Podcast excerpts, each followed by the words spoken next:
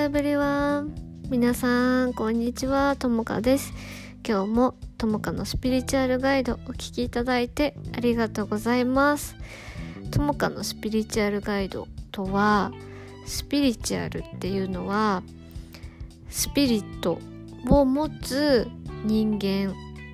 が自分を愛することによってそのスピリットを成長させることをスピリチュアルと呼びます。こちらのポッドキャストでは自分を愛する旅のスタートができます。セルフラブのマインドセットや心と体を整える知識を配信していくのでみんなで自分自身がギフトであることを思い出し自分の存在を愛していきましょう。ではスタート。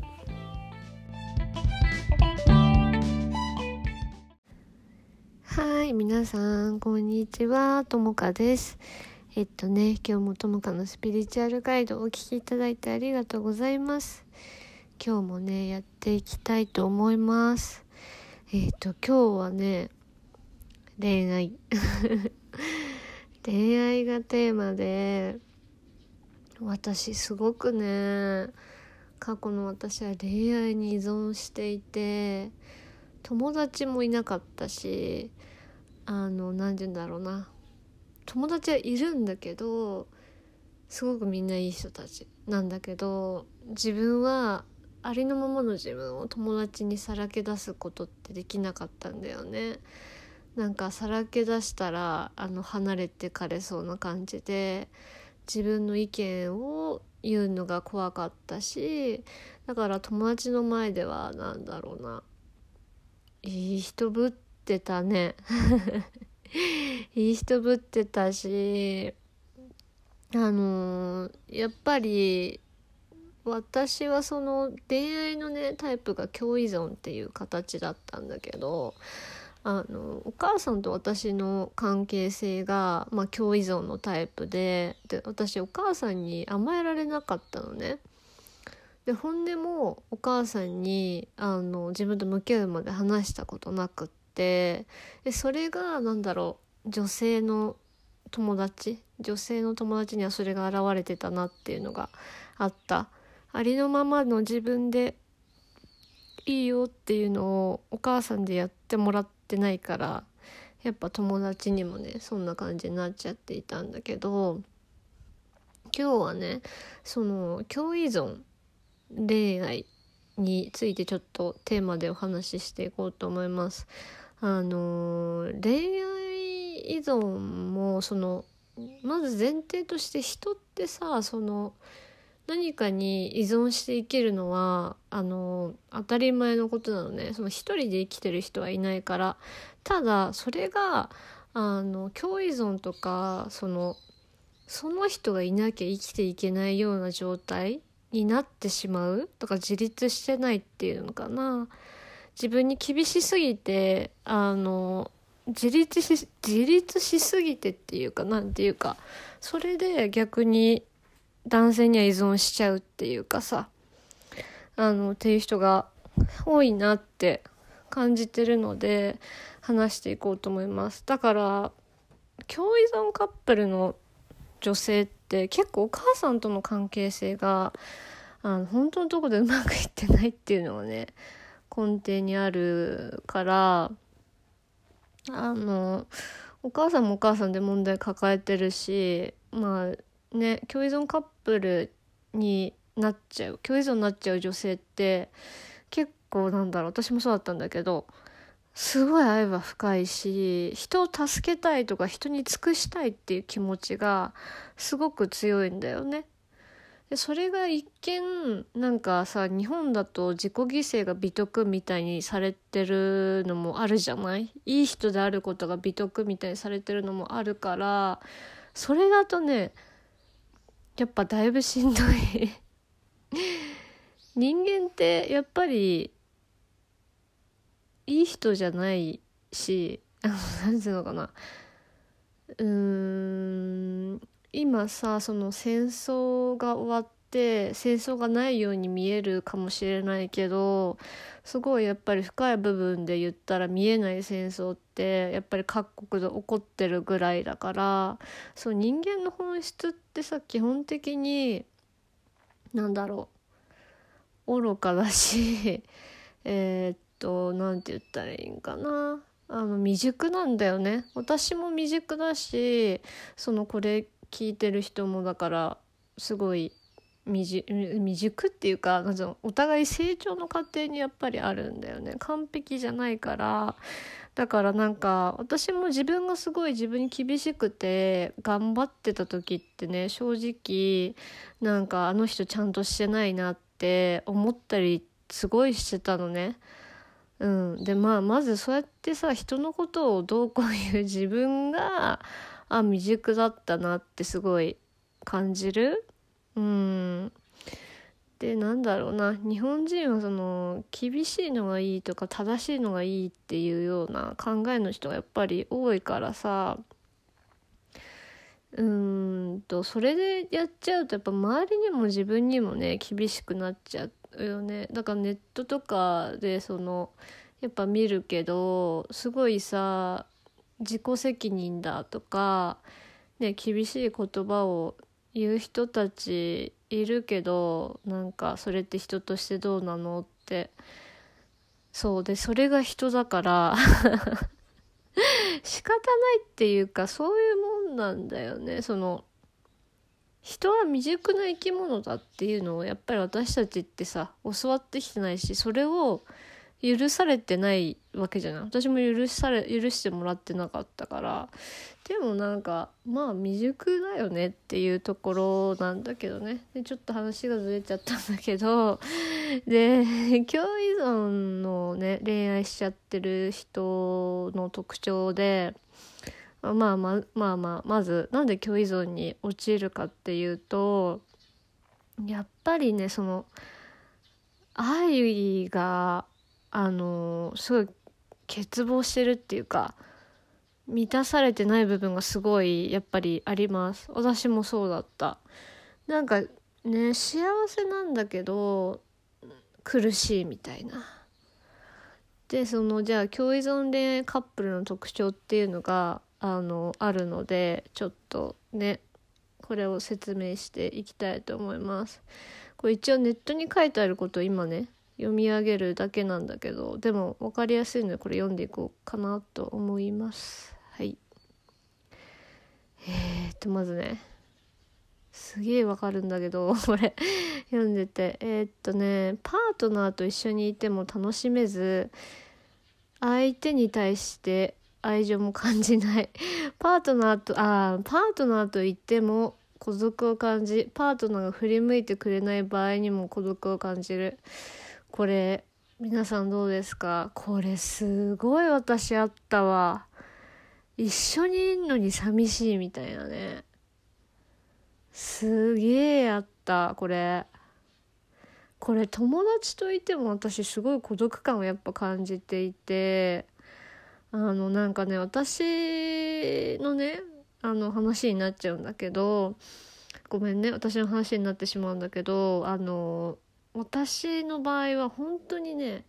周りに理解されない周りが理解してくれない周りが共感してくれないっていうのがめちゃくちゃあってでなんか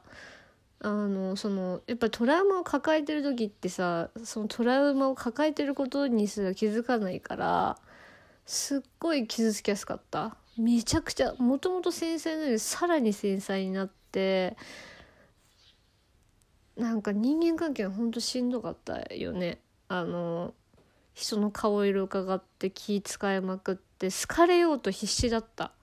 マジで。ほんと好かれるための努力ならいくらでもしますみたいな。なんか奴隷かよぐらいの勢いでほんと生きててそれがほんとしんどかったんだよね。うん。で次がね相手からもらうよりも与えることの方が多い。ああもうこれ100層。当時はあんまりあの与えてるだこまだここねコンポットキャスト聞き始めてまだここにいる人っていうか、ね、これから抜けてくから大丈夫なんだけどあの当時の私も相手からもらうよりもまあ与えてもらうこあ与えることの方が多いってこれすっげえあった。でも自分は与えてるって気づいてないんだよね。でも無意識下では見返りを求めるからなんか与えてるって思ってないんだけどなんで愛してくんないのとかなんで分かってくんないのってなっちゃってた。みんなもどう？これあるよね。えあるよある。あるよ。ていうかこの共依存の苦しさってさそのさなんか誰かを救いたいとかさ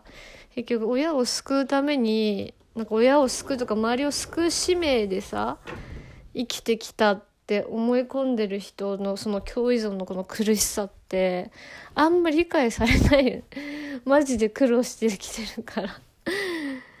理解されないことのがね多いよね。うん。まあこれからね理解してくれる人増えるかもしれないけど私はなんか自分のやっぱ相談が周りにできなかったからこそ共感してもらえないって思ってた部分も多分あると思うんだけどね。で次あ次がねこの何かをしてもらうよりもしてあげることの方に気分の差を感じる。これめっちゃある。愛されるよりも愛したいみたいなのすごい私もあって。でもなんかね今とは全然違うけど昔はそのなんかその愛されることに恐れてたのもあった結局。なんか私の場合はその愛してもらったら全部言うこと聞かなきゃいけないみたいなのがあって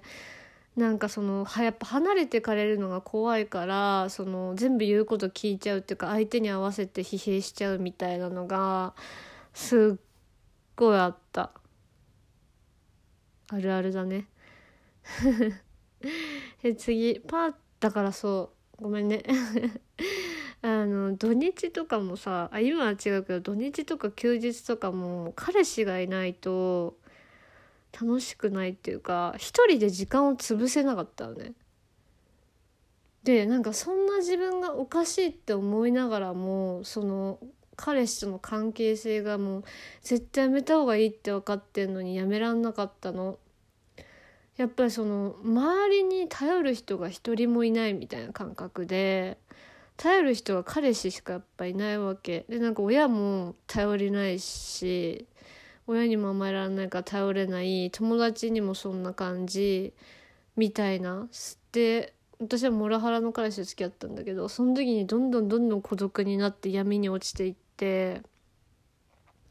だからそういった理由でそのなんか共依存の恋愛から抜け出せない人ってさすごいいるよね。でもそっから抜け出さないとあのなんつうかなしんどい。私は抜け出してよかったなって本当に思う。よ思う。あの本当の自分で生きるってこういうことなんだって分かったから。ねだから恋愛依存から抜け出したら本当に私よくやったって感じ。本当にきつかったね。だからこれがね恋愛じゃなくないなく出る場合もあると思うんだよね、まあ、今回はたまたま恋愛がテーマですけど。でえー、っとパートナーと一緒にいるとストパートナーと一緒にいるとストレスを感じ、パートナーに対してしばし苛立ちを感じる。ああパートナーと一緒にいるよりも他人の人と一緒にいる方がリラックスしてる。ああ、これはでもあれかな。一時的に飽きちゃったのかな。ちょっと飲み物飲むね。どういうことなんだろう、これは。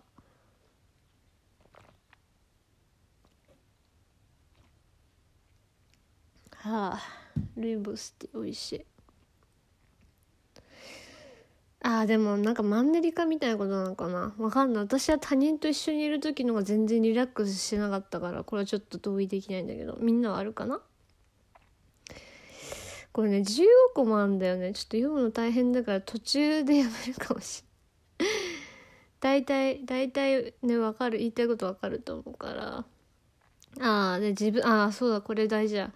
自分の気持ちを無視する傾向があるか自分の気持ちを理解しないことが多い。しかし相手が感じることしかし相手が感じることはしてほしいことがすぐにわかる。これ本当にマジで多くてこれ私あのうつとかパニックになるまで自分の気持ちって理解しなかった。自分の気持ちマジで無視する傾向にあったよ本当に。だけど相手が感じることとかしてほしいことがすぐにわかるからなんかその生きづらさの理由とかがさ全くわかんないわけ。全く問題ないと思って生きてるから。やばくね？やばくねだよね。本当に分かってなかった自分のこと。でそこから向き合ってあ自己理解ってこうやってやってくんだ。つうかえ？みたいな。感じだった。でもなんか私の場合不安な気持ちがさすごい強かったから恐れの気持ちが強かったからなんか自己理解とかそういうレベルじゃないわけ。なんか安心感生きていけないっていう感覚があったからさ一人で。だからなんかその安心感を手に入れる方が先だったからさその不安とかやっぱ解消する方がさやっぱり先なわけじゃんよ。だから自己理解もクソもないっていうかなんかまあできなくて当然だったなって思うからみんなには本当にこのね感じあの相手がその感じることとかしてほしいことは分かるんだけど自分の気持ちとか感情とか今の現状がその理解してなくて苦しい人は自己理解本当にしてほしいなって思う。で自己理解のやり方がちゃんとしたプロセスがあるからあのぜひねそれはセッション来てあのティーチングしたい部分でもあるしあのそのヒーリングジャーニーっていうかヒーリングのね半年間のプログラムを今ちょっと作成してるんででそこでは本当に自己理解のパートがすごく多いんですよ。だからそれ本当に受けてほしいなって思うわ。うん大事。うん。ああこれもあったよ。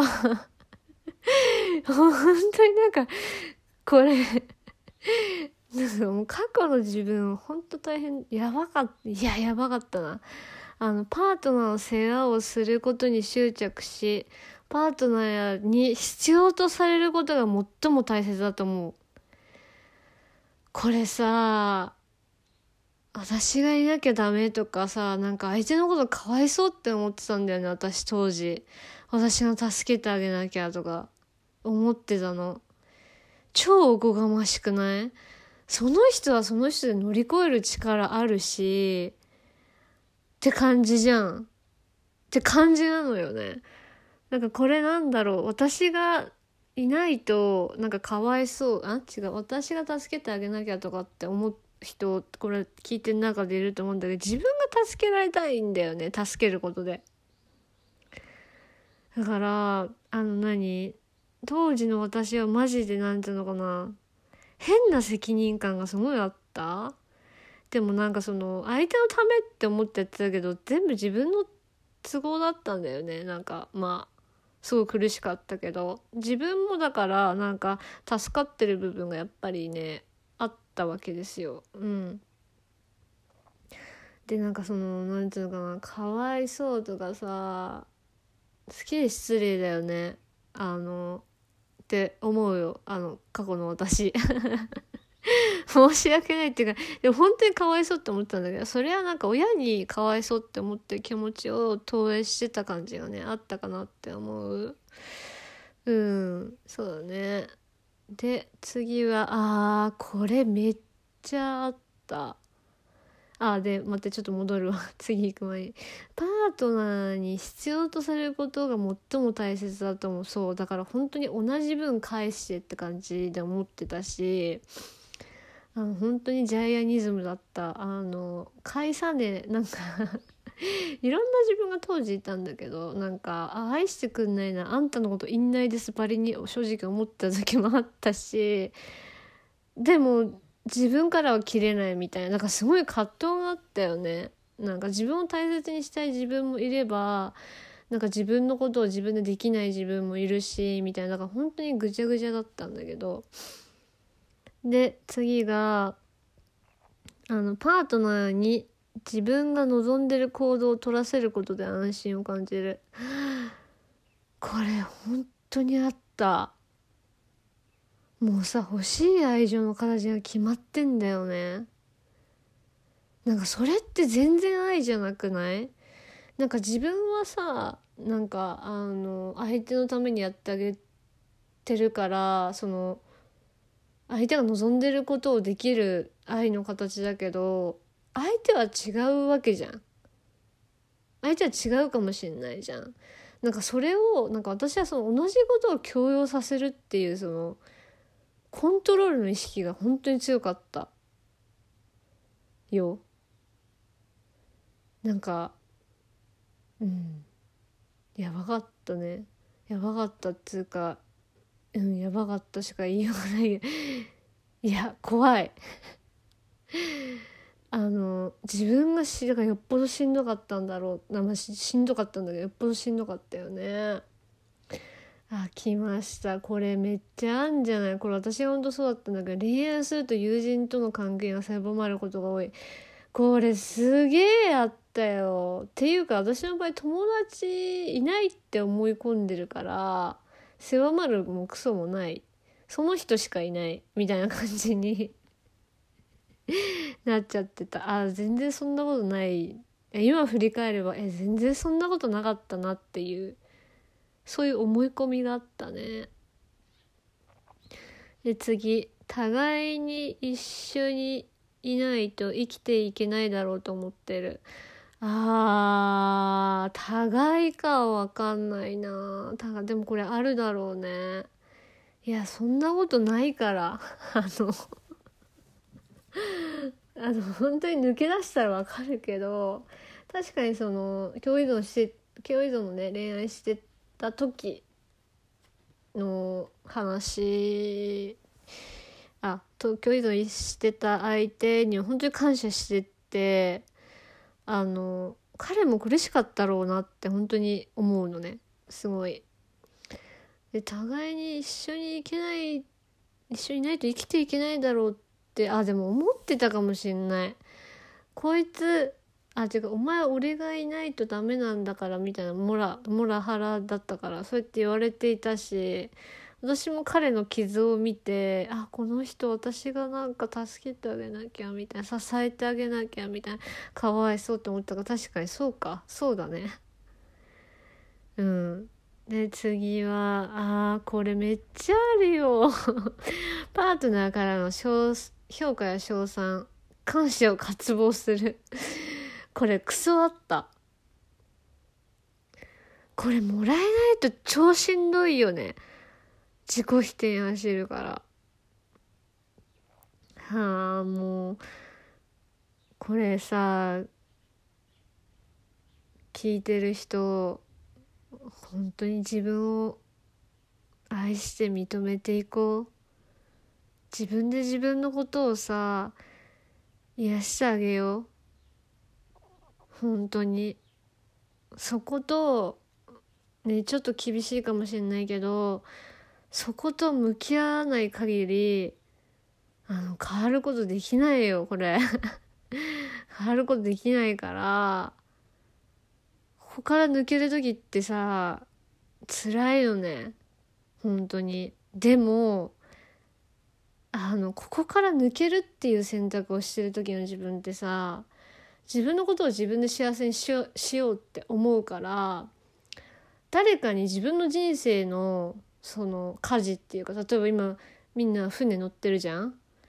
船乗ってて今みんなもう沈んでってのね。沈んでってんの。沈んでって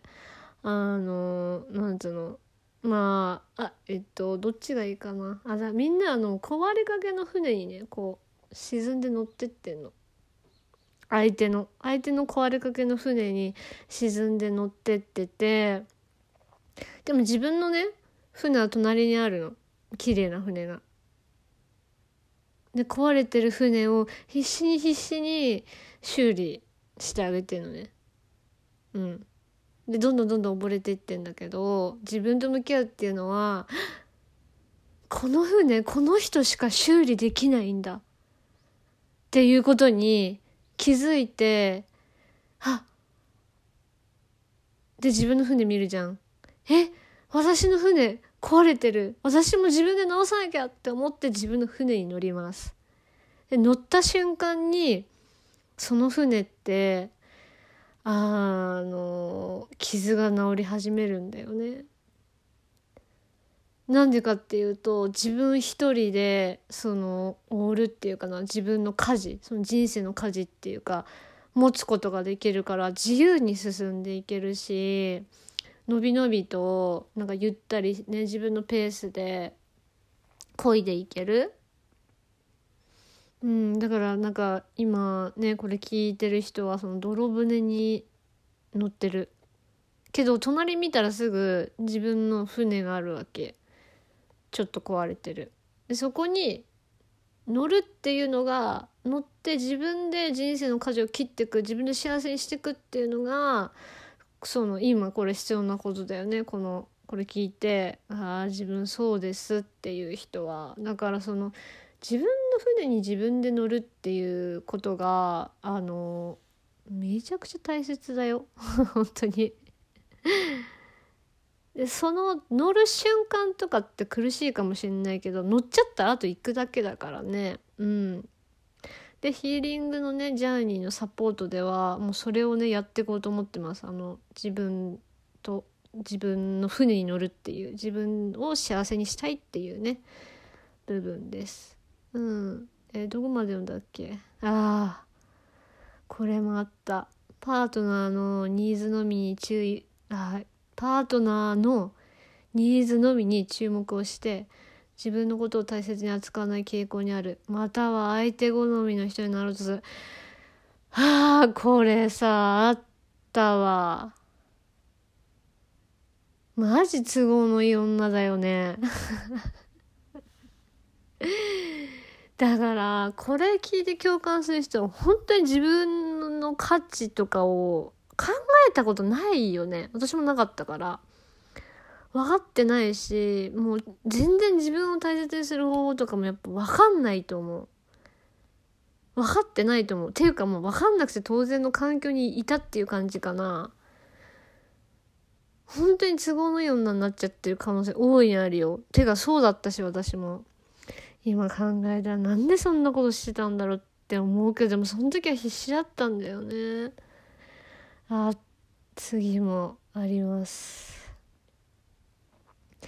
どれだけ苦しくても今の現状を維持しようとする。うわーこれ本当にあるよな。見捨てられたくないんだよね。あ、次も、次も読んじゃうね。見捨てられることに対して不安を抱いてるため何としてでもしがみつく。これ超あった。見捨てられ不安。でもこれさ、彼氏に見捨てられる不安じゃなくても、もはや親に見捨てられた記憶からなってんだけどね、その現状って。だからその彼氏云々とかじゃなくてさ、やっぱりその、親子でできたその、なんつうの、インナーチャイルの部分を癒していかないと、あの、ここの解決ってやっぱできないんだよね、なかなか。だから、どんな人といても、この傷を癒さない限り見捨てられることに対してのこの不安ってなかなか消えないと思う。だからいい恋愛もできないし、例えばその、なんていうのかな、うん。なんか自分っていうものがないように感じちゃったりとかさ、そのだから自分についてどう生きていってたらいいかもやっぱ分かんない。今までそのやっぱ共依存のこの恋愛になっちゃう人って親の都合で生きてきたところがすごいやっぱりあるのね。あの両親の都合に合わせて生きてきた。なんか両親が苦しそうだったから自分が頑張って助けなきゃいけないとかもあるだろうし。だからなんだろうな。自分のそのねちゃんと親に適切な愛っていう適切な愛っていうかちゃんと親が子供を愛する能力がなかったって言ったらちょっと失礼だしあのなんつうかな。あれなんだけどそのうんなんて言ったらいいかな。言い方を考えて言うとえー、っとだから愛の形がさ歪んでいたりとかなんかとにかくだから厳しい環境にいたってことだよね。自分にとっては。うん。あのだからそうするとだそういう人がこうなりやすいよどうしても。うん。あのうん。だから歪んだ愛の形ってそれも愛なんだけどさあのなんか親の都合よな。うん。なんか愛の愛情の形もねいろいろあるからそのやっぱ人によって違うしどれがいい悪いっていうのはないけど私の場合はねやっぱりお母さんが幸せじゃなかったからだから自分は幸せになっちゃいけないんだとかなんか自分も幸せになりたいからお母さんも幸せにしてあげようとか必ず相手がついてくる感覚っていうのかなだからそれがある人はちょっと注意ね本当にうんああ、で次。相手を常に監視していたいと思う。これやばいよね。これはなかった、私は。あの、なかったね。これはなかった。でも浮気とかは、その人によるけど浮気はなんか疑っちゃってたね。なんかどうせ私のこと好きじゃないんでしょぐらいに思ってたこともあった。ねあ、で、あとこれだ。借金をしてまで高価な贈り物をしてしまう。これはね、なかったな。これやってたら、今すぐやめてください。これはなかった。なあ、ね、うん、これなんかさ、本当に大変よな。うん。でもこれねその共依存であの悩むその女性ってなんか多いらしいのね多いらしいんですよ。そう多いらしくって。でもなんか私の場合は心が閉じてたから恋愛で自分がこういう風に悩んでるっていうのも人に話したことなかったしなんかそもそも生まれた時からさなんか人と自分のなんか悩みが違うっていうか周りが考えてることとその自分が考えてることがなんか違う感じがあったのね。やっぱり悩みの種類とか聞いてもさなんかだから小さい頃からすごい大人でさ大人だったんだよね。大人より大人でさだから子供でいた時間がないとか。だから共依存のその女性でこの悩む人の中でやっぱアダルト・チルドレンにさ該当する人とかってすっごい真面目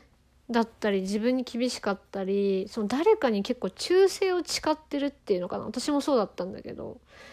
だからそれによってすごい何ていうの小さい頃から大人だからなんかその自分を正しく生きるとか人としてこうあるべきみたいなその親の負の部分もやっぱ見てるからさ結構そのうん信念が凝り固まってるとこは凝り固まっててっていうのがあってそれによっても結構生きづらいと思うんだよね。真面目すぎるっていうかやっぱその子供の状態アダルトシルドレンっていうか小さい頃から大人で子供の実感がやっぱりないとその大人になってからも子供っていうかその真面目さってさ厳しい真面目さってその恐れから来るもところもやっぱあるわけじゃん。なんか怒られないようにみたいなとこもあって、まあ、真面目ぶってるっていうかな 真面目ぶってるっていう言い方あるか。いや私は真面目ぶってたなと思うんだけどなんか真面目がいいかっつうと全然そんなことなくって。でまあね癒していって自分っていうものがやっぱできてくるとなんかどう どうでもいいっていうか真面目じゃなくなってなんかちょっとなんか真面目な種類がなんかね違う何て言ったらいいかな。こうしなきゃダメっていう真面目はなくなる。こうあるべきっていう真面目はなくなる。なんかさその真面目と誠実って私違うと思っててあの私は真面目ではないなくなったと思うのね。でもなんか誠実だ自分って誠実な部分あるなって思うとこあるんだけどそのまあ人によってちょっと解釈違うかもしれないけどあこの人大切にしたいなっていうのがあのなんていうの誠実さっていうかその真面目って何って感じじゃない？そう。あれどこまで話したっけ？あそうでで恋愛ね共依存で悩む恋愛があ共依存で悩む女性が多いらしいんだけどあのね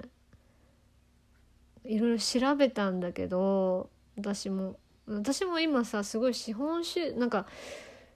今ちょうど自分を振り返る時でもやっぱりあって自分が生きてきた時代の背景とかなんていうかなやっぱ時代によってさ女うんと悩みもやっぱ年代別でちょっとずつ違うわけじゃない？でそれがなんか社会経済とやっぱリンクしてたりとかやっぱしてるんだよね。あの世界の情勢を広い目で見たらやっぱりリンクしてるんだよね。それぞれのその悩みって。っていうところでいろいろその資本主義の部分とかその日本って戦争に負けた国からのその歴史その経済成長やっぱりそのなんつうかな。私たちってさそのうん世界っていうとか社会とか日本とかって見て大きな枠組みのなんか中のそのやっぱりその切っても切り離せないやっぱ一部の人間なわけで外から来る影響ってみんなが思ってるよりあのすごくやっぱりあるんだよね。意識の部分も私たちってもつれ合って生きてるしそれをちょっと,、うんと、やっぱ世の中に配信していかないといけないだろうなって私は思ってていてでこのさ広く見る目線っていうのが何て言うかななかなか自立しないと分かんない部分が 正直あって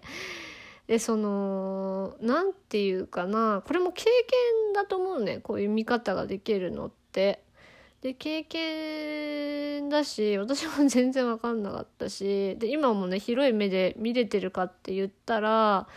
あのその自分なりの調べた解釈っていうかきっとそうなんだろうなっていう部分でしかねないけど別に研究してるわけでもないしさ。でも私が経験してきた中であ結構そのやっぱりその自分も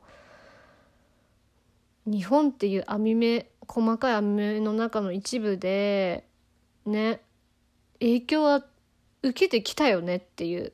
部分がやっぱりあってでちょっとね分かりづらかったらねむあね難しかったら申し訳ないんだけどやっぱりその何て言うかなえセルフラブなのに経済とか 思うかもしんないけどやっぱ振り回されてきてるよね。うん、振り回されてきてるなって振り回されてきてるっていうかなんだろうなそこの中でやっぱ一生懸命生きてきた結果がそうだなっていう部分があってでそれをさ何て言うのかな自分のせいにしちゃってる部分ってすごくやっぱり私も大きかったんだよね。でこの何て言うのかな広い目線で大きな網目でその宇宙的なマクロとミクロで見る見た世界っていうのをこの話していくことでさあのみんながね生きやすくなるなって感じたんだよね。だから今 資本主義社会とそのあの女性の何て言うのかな男性性の社会とかその女性っていうものが抱えるなんかそのもの？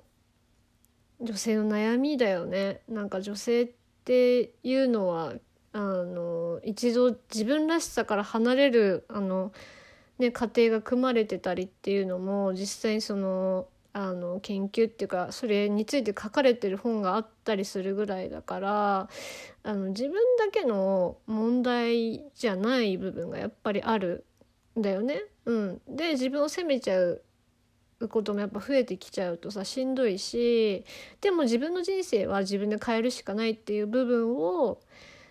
変えるしかないっていうか自分の人生だから自分でそれに負けずに変えることができるよっていう部分をその何て言うかなこのポッドキャストで配信していきたいなと思って今いろいろ調べてるんだけどまああのー、私はねそのもともと公務員だったからやっぱりその男女で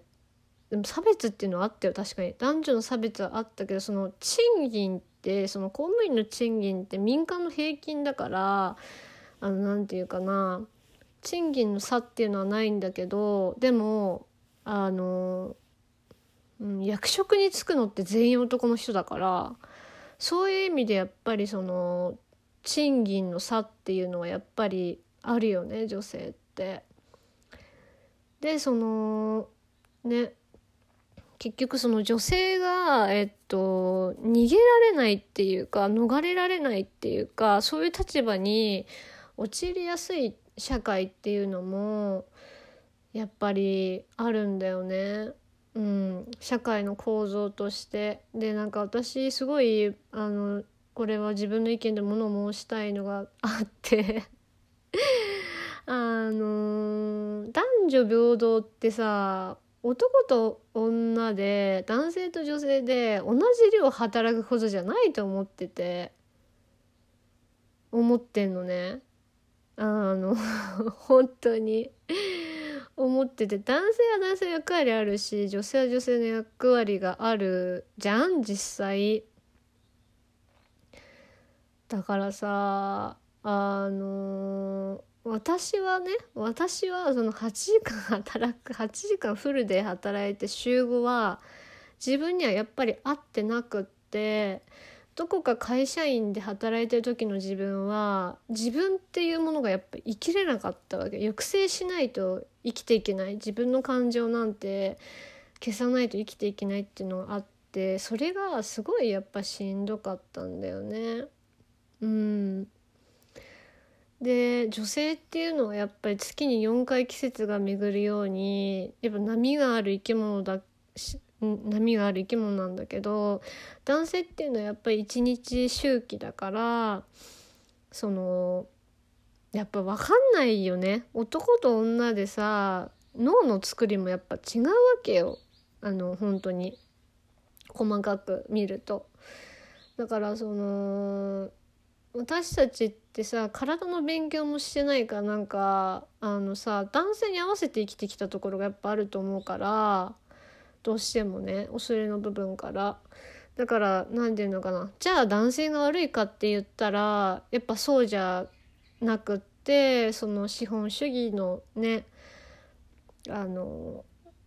社会の構造だったりとかその歴史的な背景のところから積み重なって広い目で見たらやっぱ今今があるからなんかその男性が悪いとか女が悪いとかいいとか悪いとか自分がどうこうとか社会がどうとかなんか世間がどうこうとかっていうのじゃなくってだからもっと深いレベルで見るっていうのかな。なんかそうなっても仕方なかったことがやっぱり今の結果でやっぱりあるからじゃあこれからどうしていこうかなってやっぱ考えていくことが私は本当に必要だと思っていて。うんそう必要だと思っててでそれがあの自分を愛することであ私はいろんなことがやっぱ自分がね解決できていったから自分っていうものを取り戻して自分の存在がギフトだって思ってで自分自身を信じることができればやっぱ人って変わっていける部分がやっぱりあるよね。で今はそのこれ聞いてる人はきっと自分に自信なかったりとか悩んでる人たちばっかりだろうからあのそれをね伝えてそうじゃないよっていうのを伝えていきたいなって思って今日も発信したんだけどあのどうしてもその自分単位で考えると物事がすごいでっかいような問題がすんげえでかいような感じがしちゃうんだけどでもあの今なんかいろんなね社会問題あるじゃん。貧困とかもそうだしあの人身売買とかもさあるけどあれって結局なんか人間のその根本の何て言うのかな愚かさっていうかそういう部分がやっぱり引き起こしてる部分もあったりしててで昔より今そのセルフラブとか自分を愛するっていう言葉がその浸透してきてるのはそのうんと教養の部分だと思うのね私はこういう動きって。で教養って何かっていうとちょっと前辞書引いたんあのね私学びと教養の違いあ勉強と教養の違いを調べたことがあってちょっとどうだったかな？忘れちゃったんだけど。教養は確かそのなんか人格をその鍛えるっていうかだからそのスピリットの成長の部分なんだよね。自己愛。でやっぱりその愛の意識っていうか自己愛があの高まればあの貧困とかもなんかすっごい長い目で見たらね500年先とか1,000年先とか、まあ、そこまで地球があるか分かんないけどなんか100年後じゃあこれをじゃあ私が伝えるじゃんみんなに。でみんなもじゃあこれを他の人にじゃあ伝えていったら絶対変わっていくと思うの。で結局その一人一人の意識の集合体がその闇を作ってるような部分がやっぱりあったりもするとこがねあるからその人一人のパワーっていうか一人一人が変わってく意識ってすっごい大切だなって思ってやっぱり生きてるのね。からなんかその自分の独り言で考えるとすごいさなんかすげえなんか罪が重いとかなんかすげえやばいんじゃないかって思うかもしれないけどだかそんな周りと変わんないしあのうんこれも経験していくものの一つって思ってもらえればちょっと楽になるかなって思う。うん。そうね。あと何が言ってあげられるかな。あとだねきび苦しい最中は自分だけがって思うかもしれないんだけどわかる。けど視野が狭い時だねそういう時は。まあでも本当にね自分の人生だから自分だけ苦しいっていうのあんだよ。確かに自分の人生だから。そうそうそう。そういったたね目的でポッドキャストを撮っていますと。うん、でこの共依存の恋愛とかその自己否定とかねあの、まあ、抜け出したい人が結構いるんだけどうん自分の人生を歩むっていうか自分で幸せにしてあげたいって思うことがまずね一歩だと思います。でその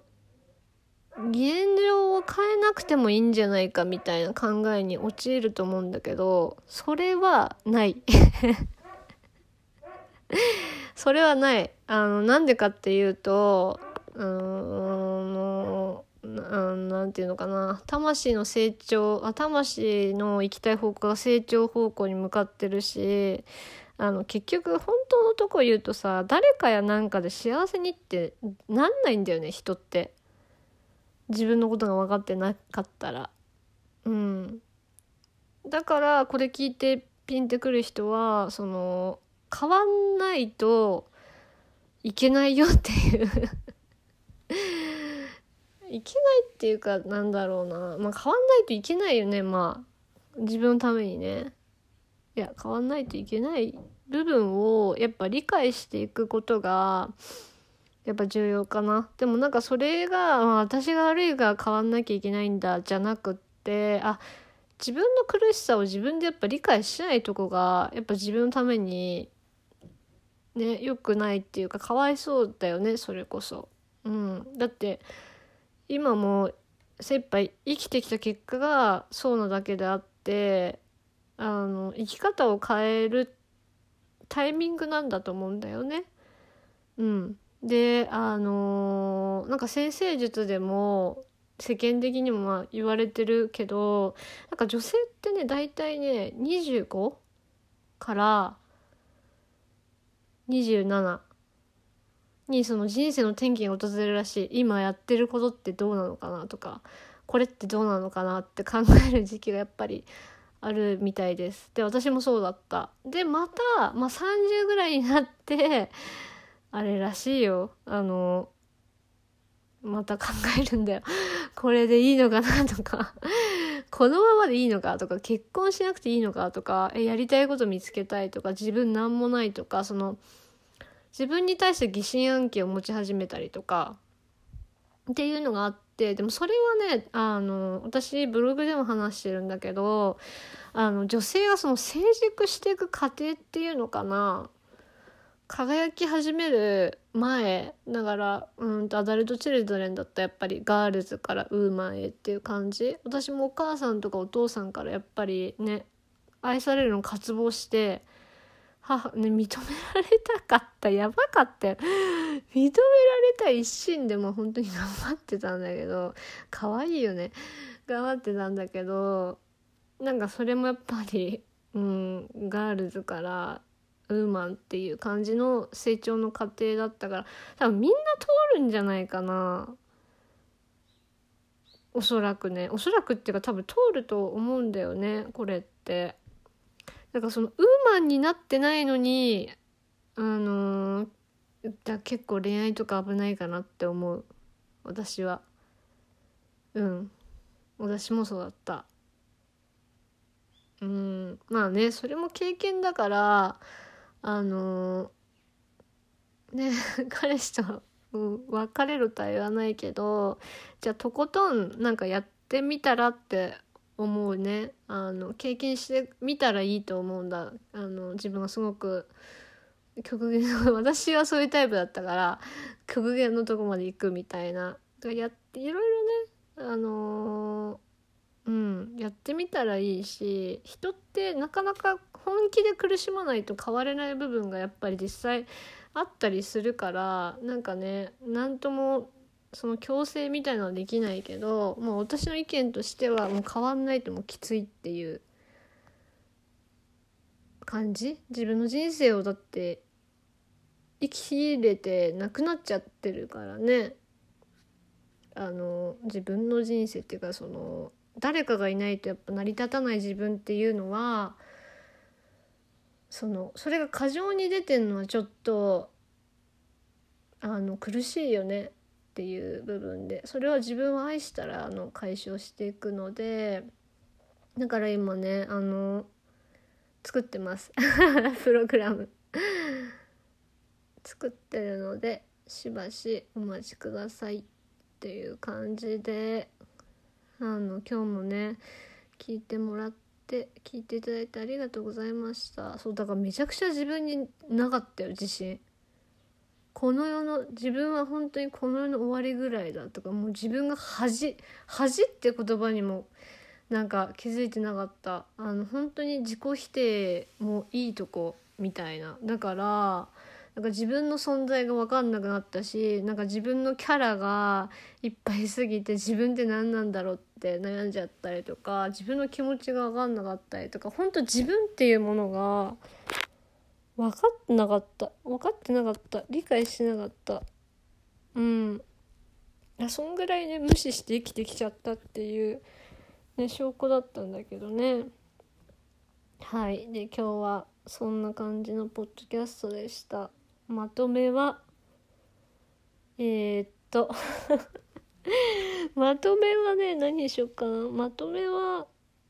共依存になっちゃう女性っていうのはそのインナー母との関係性父との関係性がうまくよ、う、まくいってないことにより起きてる。で孤独になりやすい。で愛されることをすごい渇望してるからそれをね自分で与えてあげると本当に good です。うん。あのどんどん現状がね良くなっていくので。